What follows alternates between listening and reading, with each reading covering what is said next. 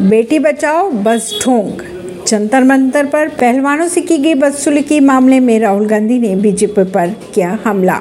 जंतर मंतर पर खिलाड़ियों को लेकर बुधवार को हुई घटना को लेकर राहुल गांधी ने कहा कि ये बेहद ही दुखद और शर्मनाक बात है। उन्होंने ये भी कहा कि देश के खिलाड़ियों के साथ ऐसा बर्ताव है जो बहुत ही निंदनीय और शर्मनाक है। बेटी बचाओ बस ढोंग की बात है। असल में भाजपा भारत की बेटियों पर अत्याचार करने से पीछे नहीं हट रही है। उन्होंने ये भी कहा कि जंतर मंतर पर पहलवानों के धरना स्थल पर कल आधी रात से उस समय बवाल मचा हुआ है जब पहलवान कर रहे थे सोने की तैयारी। यहाँ पर पहलवानों और पुलिस के बीच हुई नोकझोंक और धक्का मुक्के पहलवानों ने पुलिस पर हमला करने और दुर्व्यवहार करने का आरोप भी लगाया था।